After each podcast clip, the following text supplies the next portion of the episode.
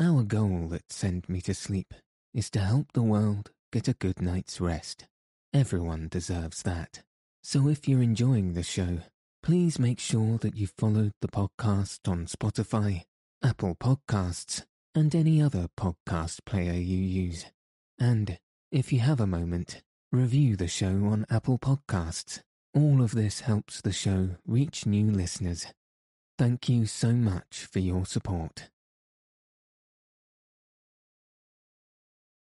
Good evening. Welcome to Send Me to Sleep, the world's sleepiest podcast. I'm your host, Andrew. I'm here to help calm your mind and send you into a peaceful night's sleep. Tonight, I'll be reading chapters 3 to 5 of The Shadow Witch by Gertrude Crownfield. So let your eyes fall heavy and your breath soften as we settle in for a peaceful night's sleep.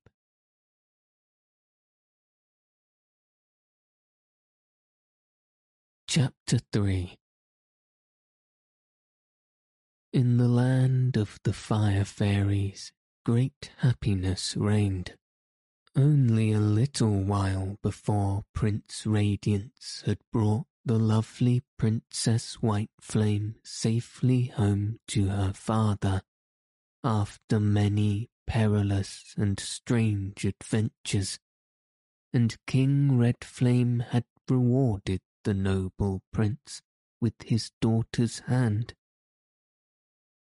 In the king's marvellous palace, the palace of burning coals, their fairy wedding had been celebrated with outbursts of joy and exultation.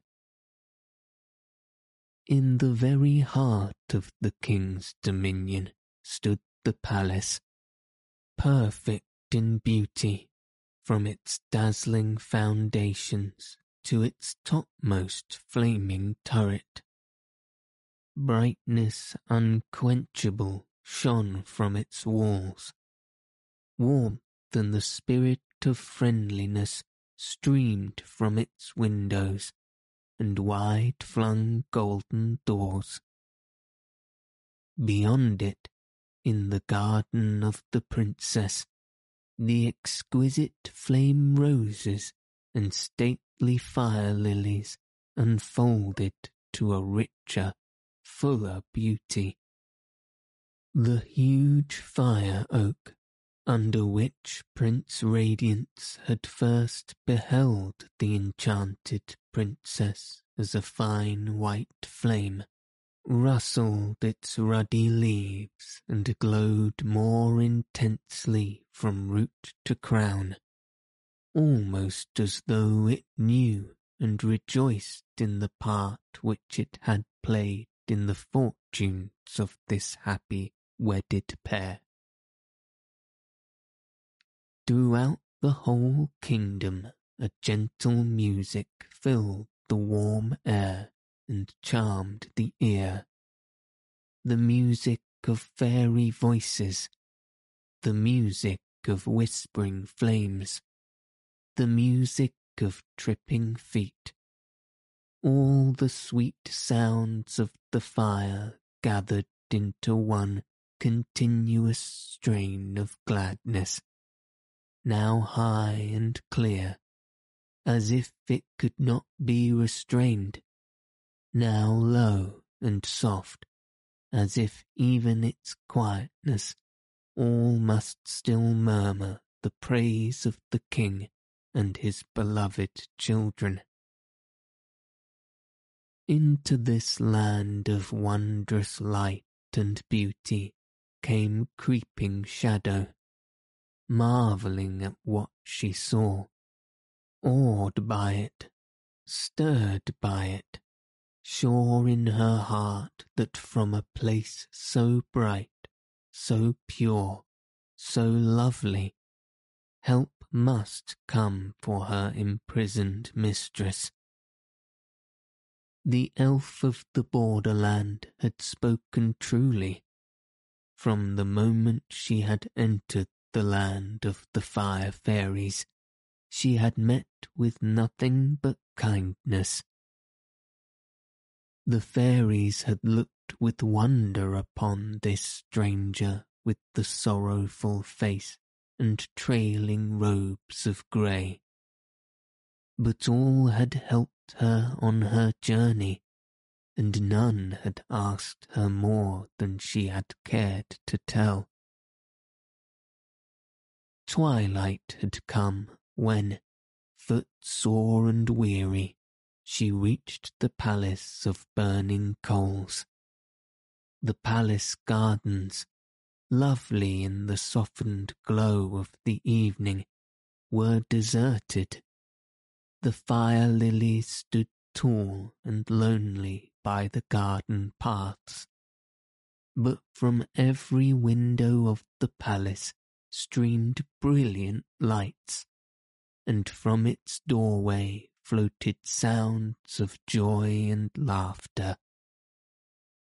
It was that pleasant hour of evening in which the fairies, their tasks in the fields and house and garden complete, came freely to the palace hall to dance and sing and tell, in the king's presence, tales of past adventures and noble deeds. Creeping Shadow stood timidly at the gate for a moment, longing yet feared to enter. How could she dare to hope that the prince would turn from a place so bright and joyous to come to aid of her mistress in a drear and dangerous land? But the need of the Shadow Witch was too great to be set aside. Her servant cast off her fears and stole silently through the garden and up to the radiant door. Pausing on its threshold, her dark eyes travelled straight down the palace hall to the vast room that opened beyond, and there, upon a tall golden throne, King Redflame sat. At his right hand stood he who she had come to seek. She remembered him well, that brave and handsome prince, whom her mistress had for a time deluded by her magic in the land of shadows. His yellow locks fell as softly over his shoulders his noble countenance wore the same high look of courage and good cheer as on that day. His scarlet velvet cloak and cap, his waving feather, were the very same. Close beside him was the princess, in shining robes, with floating hair of the palest gold. Never before had the shadow seen her, but from her charming face, so tender and beautiful, she knew that it could be none else, knew, also, that no cry for help and pity could come to her in vain. Gathering her grey robes closer about her, creeping shadow entered boldly and sped through the hall. Groups of gaily chattering fire fairies saw this strange visitant flit by them, but were too startled and amazed to check her as she passed. So she came unhindered into the presence of the royal company. But before she had reached them, the princess saw her. with a low cry of terror, she caught the prince's hand. See, Radiance, see who comes, she whispered tremulously. Is not this one from that grim land where we once wandered so long?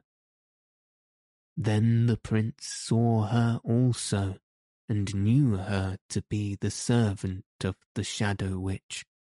Yet before he could answer, Creeping Shadow had reached them and thrown herself at King Red Flame's feet.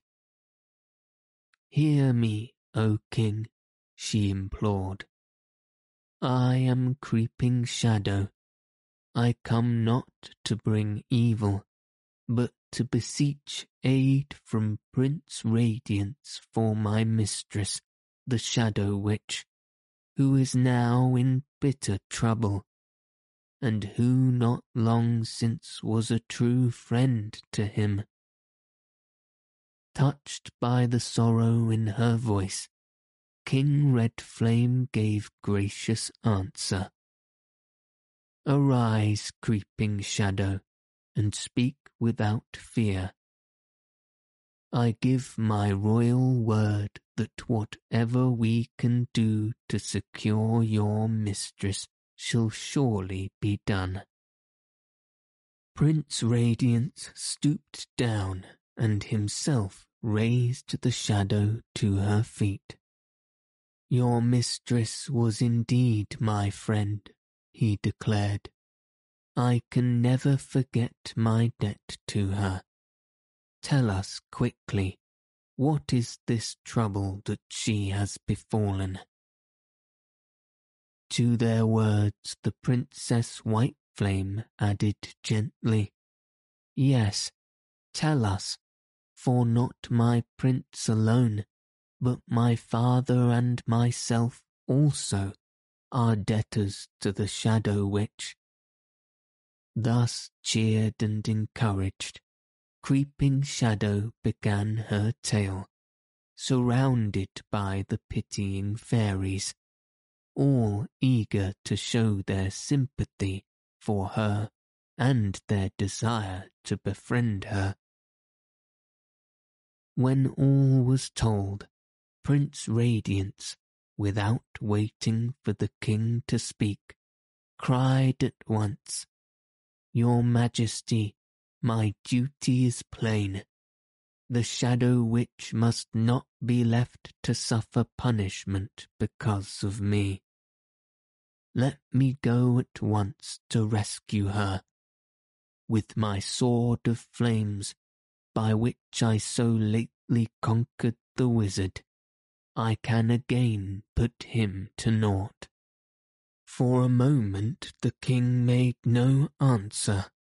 At the generous words of the prince, a sob of joy broke from creeping shadow. But Princess White Flame shuddered. In memory she saw again the dark cavern of the wizard, remembered its cruel master, and the evil spell by which he had endeavoured to destroy her prince, and for a brief space she forgot the sore trouble of the Shadow Witch, helpless and in that wizard's power. It was but for an instant, however. Then her voice, tender and full of sympathy, arose, quivering though it was with her fears for the safety of her prince. Ah, no, we cannot let her suffer. You must go. Come, come quickly then, breathed Creeping Shadow. Come while there is yet time.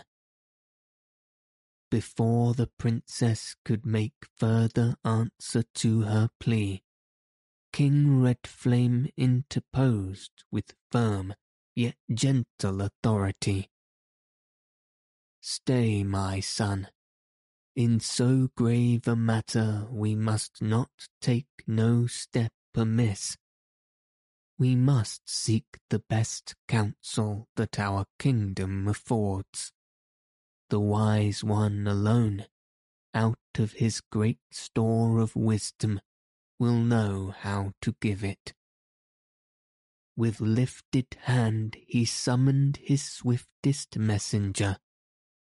Go, rushing flame, he commanded. Say to the wise one that the king has need of him. In haste, rushing flame departed, and in a deep silence, broke only now and then by the low whispering of the fire fairies, all awaited the coming of the wise one. So ready was the wise one to give counsel wherever it was required, that much sooner than could have been expected from one of his age, he stood before the king. Creeping Shadow, lifting her eyes eagerly, beheld the very ancient fairy, clad in deep scarlet. His beard was white as snow. His eyes were piercingly keen. Never had she seen anyone who looked at once so ancient and so wise. Your Majesty, said the wise one gravely, making him a low obeisance. How can I serve you?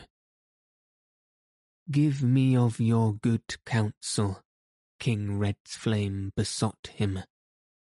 Far away in the cave of her brother, the wizard, the shadow witch lies imprisoned. Not for any fault of hers, but for her kindness to Prince Radiance and my beloved daughter. Her servant, Creeping Shadow, whom you see yonder, has come to beg the prince to haste to her deliverance. What say you? If he goes, will he have power to deliver her? If he goes, will he return in safety? Anxiously Princess White Flame fixed her eyes upon the Wise One's face, and awaited the answer to her father's question. No less anxiously did Creeping Shadow listen to hear the fate of her dear mistress. Nay, your majesty, replied the wise one with great earnestness. Deeply as the prince is indebted to the shadow witch, brave though he is and potent as is his sword of flames against the wizard, it is not given to him to deliver her. Hearing his words, tears rushed to the eyes of Creeping Shadow. Alas, alas, my poor mistress, she sobbed. If this be true, what is to become of her in the dense darkness where she lies captive, with all her magic power gone? A low murmur of pity ran from one to the other of the kind-hearted fire fairies, from the king himself to the humblest fairy gathered there. Princess White Flame laid a consoling hand upon Creeping Shadow's shoulder. Wait but a moment, she told her. The wise one has great knowledge, great wisdom. No magic is hid from him. Somewhere there must be one who can bring succor to your mistress. The wise one will know of him, and can tell us where he may be found. You speak truly, my princess, the wise one hastened to inform her. It is written in my book of wisdom that when this misfortune falls upon the Shadow Witch, there is but one who can release her from the enchanted chamber where the wizard now holds her, but one who can bring her unharmed through the perils which will afterwards beset her. His name, cried the king, Prince Radiance, and the princess in one voice. His name, cried Creeping Shadow beseechingly. Sire, it is your nephew, Prince Ember, declared the wise one. He is who is fated to set her free. From all those who had waited in breathless suspense for his answer, there burst a murmur of intense relief. Creeping Shadow's heart beat quick with joy. And the perils of which you spoke, shall my dear nephew also escape them unscathed? demanded King Red Flame anxiously. Ay, truly, your majesty, the Ancient One assured him. All will be well, if he but follows my advice. Send him to me, and I will instruct him.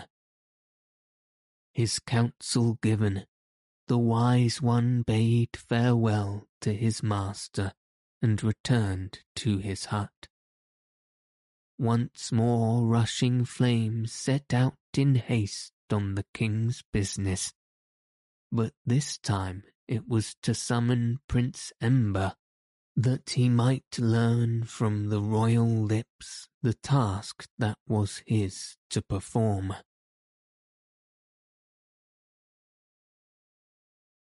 Chapter 4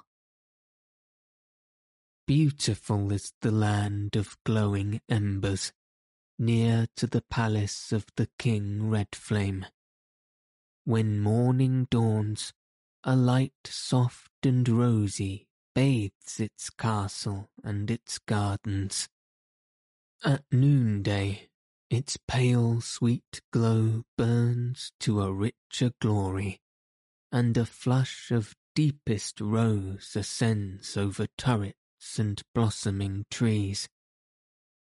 With nightfall, a purple splendour settles over all things while its peaceful fairies sleep. Set in the midst of it is the home of Prince Ember, the fairy palace of good cheer. In his favourite room in the palace, Prince Ember sat alone, in deep thought. Spread open upon the table before him was a thick volume, written in the ancient fairy language filled with tales of fairy adventure of a far-off time.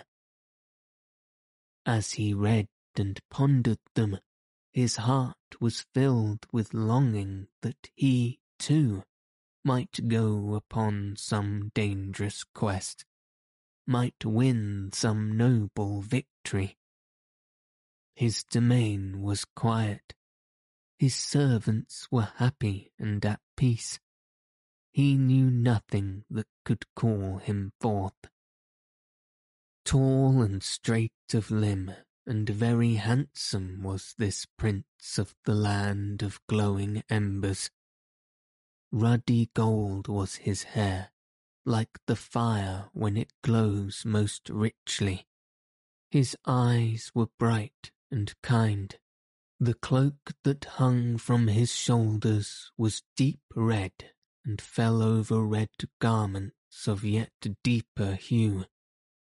From his round red cap a black feather drooped to mingle with the glory of his hair. As yet he had no princess, for as yet he had seen none who stirred his heart, though for want of her he was sometimes lonely even in his palace of good cheer. The fairies of his dominions loved him well, and served him with zeal, for none was kinder, none more nobly just than their own Prince Ember. Sitting in his palace on this summer evening, he remembered the brave deeds which Prince Radiance had lately done. Deeds not less splendid than these which were written in this ancient book. And while he sighed, because he felt that for him there could be no such high adventures, Rushing Flame was speeding towards his palace on the errand of the king. The messenger gave no heed in his swift passing to the loveliness of the land, but turning neither to right nor left, came straight to the arched and golden gate that gave entrance to the garden of the prince. Like an arrow he sped through it and on to the palace door, an ember fairy opened to his knock, and, when he told his business, led him quickly to the prince. Your Highness, he announced, Rushing Flame is here with a message from the king. Speak, Rushing Flame, commanded the prince. What word do you bring me from his majesty? that you will come to him at once, the messenger replied. There are important matters that require your presence. Know you aught of what these matters may be? demanded Prince Ember. This much only I may tell you, your highness.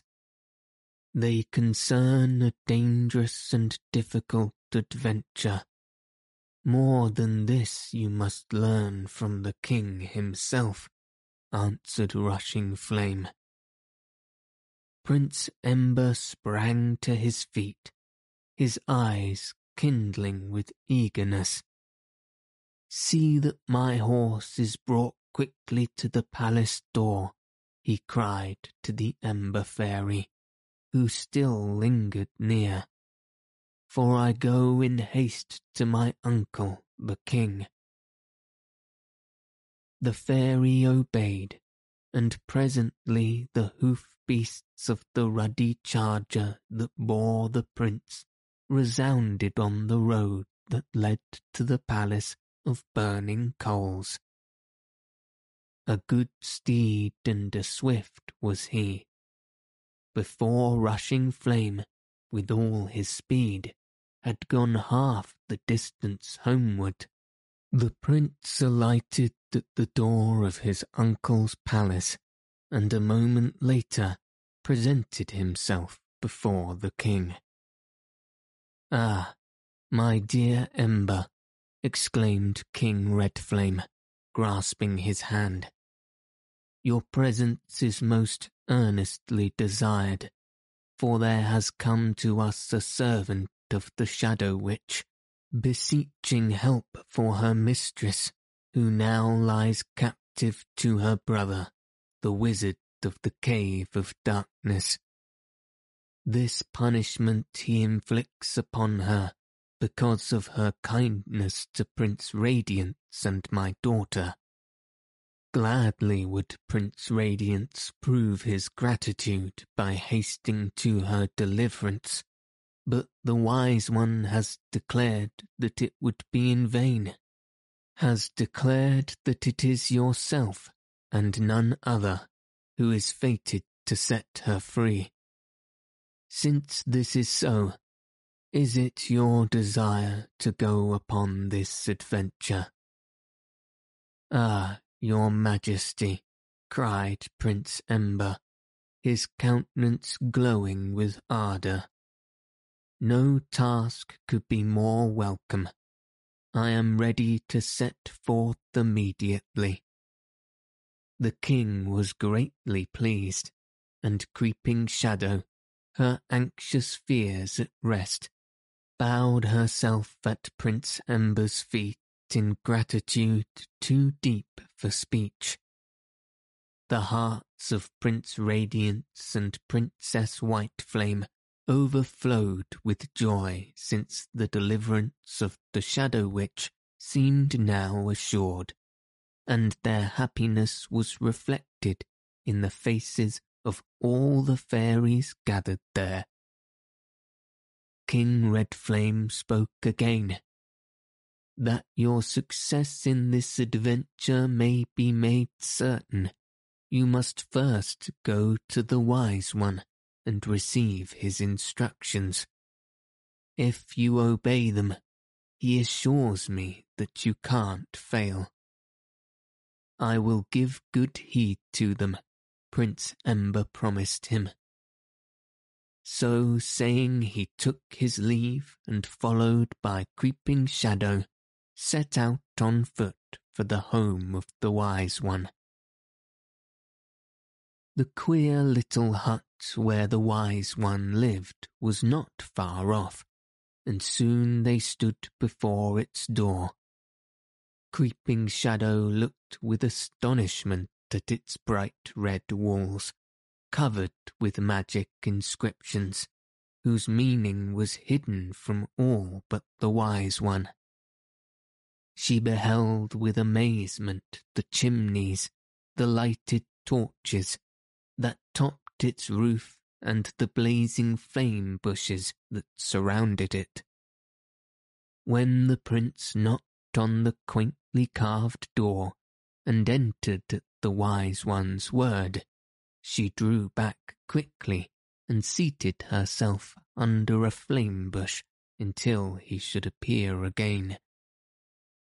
Within the hut the prince found the aged fairy awaiting him. Hail, Prince Ember, said he, rising to greet him. You go upon a noble quest. I go gladly, replied the prince, and the words came from his heart. You must not go unprepared, returned the wise one upon those fairy gifts that you carry with you, upon the use that you make of them, the success of your adventure depends. And what shall these gifts be? inquired the prince. First of all, a sword, was the instant answer. A fairy sword of power. Alas, sighed the prince, that I do not possess. It can be provided, returned the wise one, smiling. He stepped to an ancient chest, deeply carved with mystic signs, that stood quite by itself in the corner of the hut. From out the chest many magic gifts had come, when need was great. Filled to the brim with treasures as it always was, none saw aught within but those gifts which were for his own use. The wise one bent down and fitted a key in the lock. After its manner, the key turned of itself in the lock, and after its manner, the lid rose of itself upon its huge hinges. Come, said the wise one, and behold your sword. Prince Ember stepped quickly to his side. Before his eyes, close sheathed in its shiny scabbard, lay the fairy sword of power. A thrill of awe passed through him at the sight. Take it, commanded the wise one. The prince lifted it out, and as he unsheathed it, at the wise one's word, it filled the hut with a burning glow. Heat, intense and ardent, streamed from it, making warm the air. This is the sword of fire, the ancient fairy told him. As potent it will be in your hands and for your use, as was the sword of flames in the hands of Prince Radiance. In every danger that you must meet, over every obstacle that you must encounter, save one, it will be victorious. Prince Ember's heart beat fast, and for that other, he asked eagerly. For that also I have a gift, was the answer. Look within the chest once more, and you will see. Leaning down, the prince peered into the dimness of the chest. There is a small round box, he said. Take it and open it, commanded the wise one. Obediently, Prince Ember drew it forth and undid its clasp. He looked within and saw a bit of charcoal, black and glistening nothing more. He regarded it with astonishment. What power has this to help me? he inquired. Its power is great, returned the wise one gravely. Guard it with care. When escape for yourself and the shadow witch seems impossible, take it out and cast it boldly into the midst of the danger that threatens you. And by its good spell, your way to safety will be made clear. The prince thanked him. He closed the box and placed it carefully in his breast.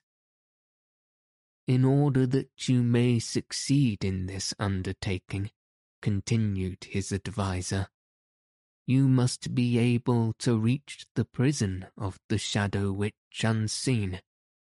You know, as well as I do, that among the good fairies of the fire, only the Ember fairies have power to become entirely invisible. Within the wizard's cave, your own magic will serve to make you so, but in the plain outside, you must have the cloak of ash. This also you will give me, demanded the prince with quickening breath. Nay, I have it not, answered the wise one, shaking his head. Only the elf of the borderland can bestow this upon you, for he alone, together with his elves, possesses the secret of its making. Moreover, it must be woven in the presence of him who is to wear it, otherwise it has no power. Go to him and ask it. He will not refuse you. Creeping Shadow, who knows where he is to be found, will guide you to him do in all things as I have advised you, and you will not fail. So Prince Ember, with grateful words, bade the wise one good-bye, and departed with his gifts, and as he left the hut, Creeping Shadow arose from her seat beneath the flame bush, and came to walk beside him and guide him to the borderland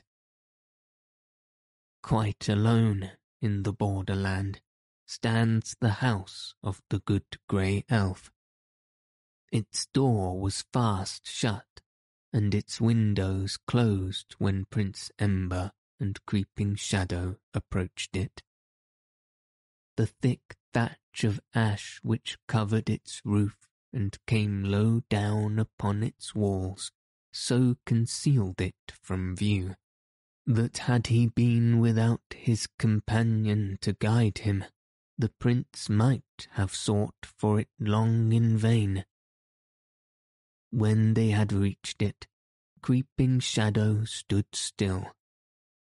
This is the house of the elf, she said. Then turning, she pointed to a high black cliff that rose in the distance. And yonder is the cave of darkness where the wizard dwells, and my poor mistress lies imprisoned. As soon as you have left the elf, lose no time in reaching her, I beg of you, for the wizard is very cruel, and I know not what he may do to her if help is long delayed.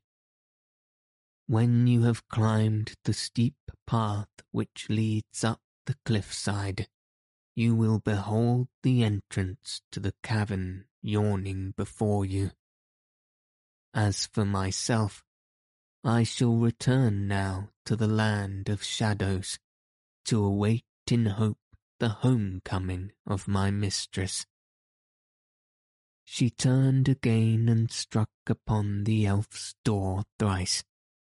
It was the signal of the servants of the Shadow Witch. In silence the door swung open, and the prince set his foot upon the threshold. Farewell, noble and generous prince, murmured Creeping Shadow. Good speed and safe return. Farewell, said Prince Ember. Rest confident that I shall bring home the Shadow Witch in triumph. He passed within, and as silently as he had opened it, the door closed upon him.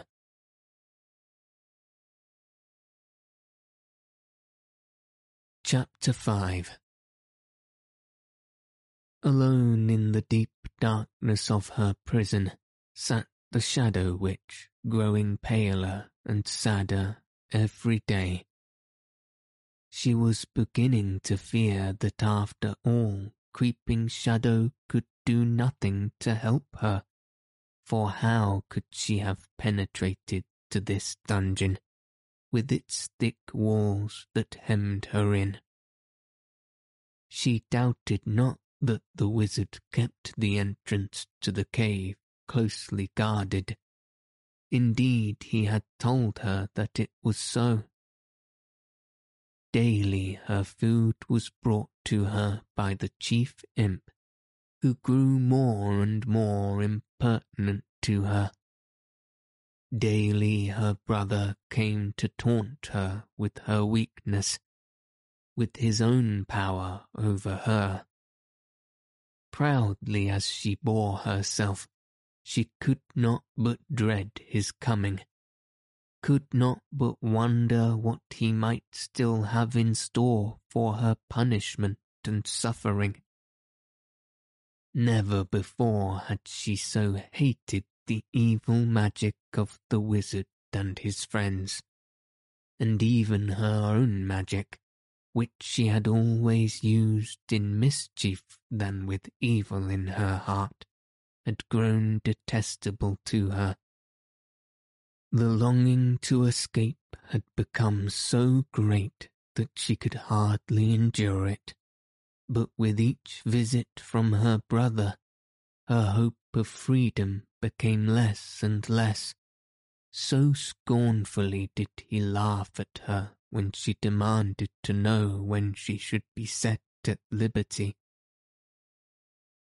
One day, as she sat thinking bitterly of the hardness of her lot, she heard once again the sound of approaching footsteps, and immediately after the wall parted and her brother entered. The lanterns of the imp who came in with him cast but a dim light in the thick darkness. Yet faint as it was, the shadow witch felt herself revive a little. She gathered up all her strength and rose to face the wizard defiantly. In silence the imps flocked in and ranged themselves along the soot-hung walls. the wizard advanced towards his sister with his cruel smile. Well, my clever sister, he asked her jeeringly, how fares it with you now in this pleasant resting place? The dark eyes of the Shadow Witch rested coldly upon his face, but she vouchsafed him no reply. Here it is true, you have no special opportunity to do further mischief, continued the wizard, and that is a hardship for you, to be sure. But you have plenty of time for repentance, which you need far more. As for your land of shadows, word has come to me that your servant, Black Shadow, holds sway in your absence. Nay, more, that she rejoices in her power, and is not too eager for your return. Still the Shadow Witch made no reply. She did not doubt what he said, for she knew well the boldness and insolence of Black Shadow, but she would not gratify him by showing that she cared in the least. And Creeping Shadow, he went on, that other servant in whom, above all the rest, you have had confidence, she, also, has joined herself to Black Shadow, and obeys her in all things. In that I know you speak falsely, retorted the Shadow Witch. There is none more faithful to me than Creeping Shadow. Nothing could turn her away from her loyalty to me. I have many other servants also who love me and serve me well.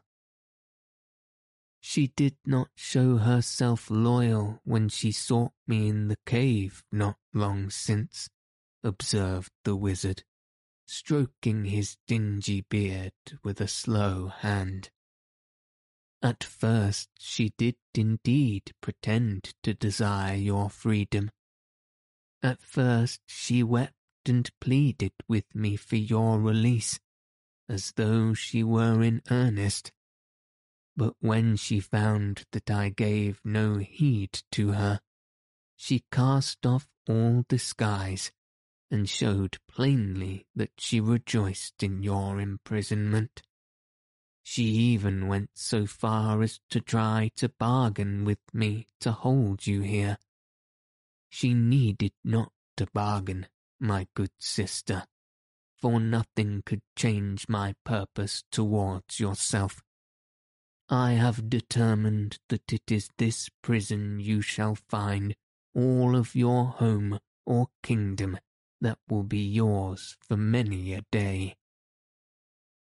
Naught that you can say would serve to convince me that Creeping Shadow is a traitor, she answered. Why should I trust your word in place of what I know of her? The day of my deliverance may be far off. The way of its accomplishment may be hard, but I shall be free at last, for this is my faithful servant's work, as you shall find. Still the wizard sought to stir her, to break down her courage. How unfortunate it is that you have no prince to aid in this good work, he taunted. Such a prince as Radiance, perhaps, he whom you ran such risk to aid.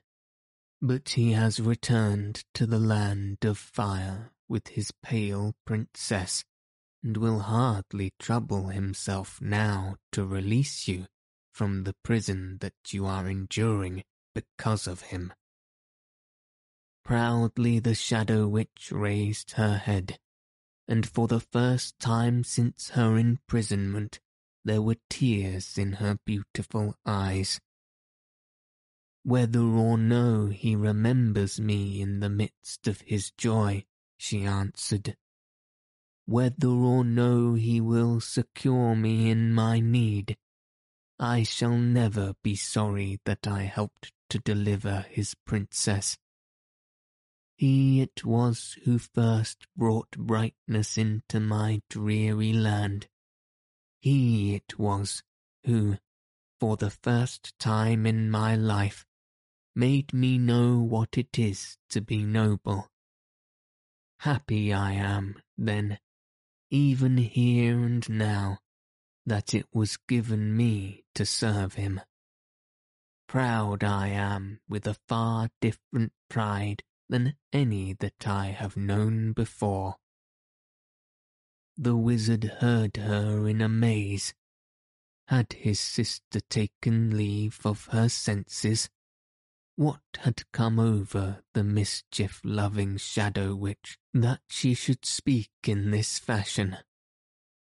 You behave strangely, sister, he replied sharply. Can it be that it was something more than the mere pleasure of outwitting and injuring me that led you to aid this impudent stranger, enemy to your people and to all who dwell in this land? Ay, returned the Shadow Witch boldly. It was indeed something more. I could not see one so brave and good become the victim of your evil magic, nor allow his happiness to be destroyed by those wicked ones who plotted for his destruction. He has awakened me to what we are, and I tell you now that if once I escape from the power of your dark spell, I shall bid you and your friends farewell for ever. If in my own land of shadows I can cause to spring up a better magic than it has known heretofore, it will be well. But if that hope proves vain, I shall forsake my home and go to that land of brightness and good magic from whence the prince came, and there learn nobler ways and find a truer home. At these words of his sister, the wizard burst forth in such furious rage that his imps, hearing, shrank back close to the wall of the cavern, trembling with fright. Miserable creature, he shouted.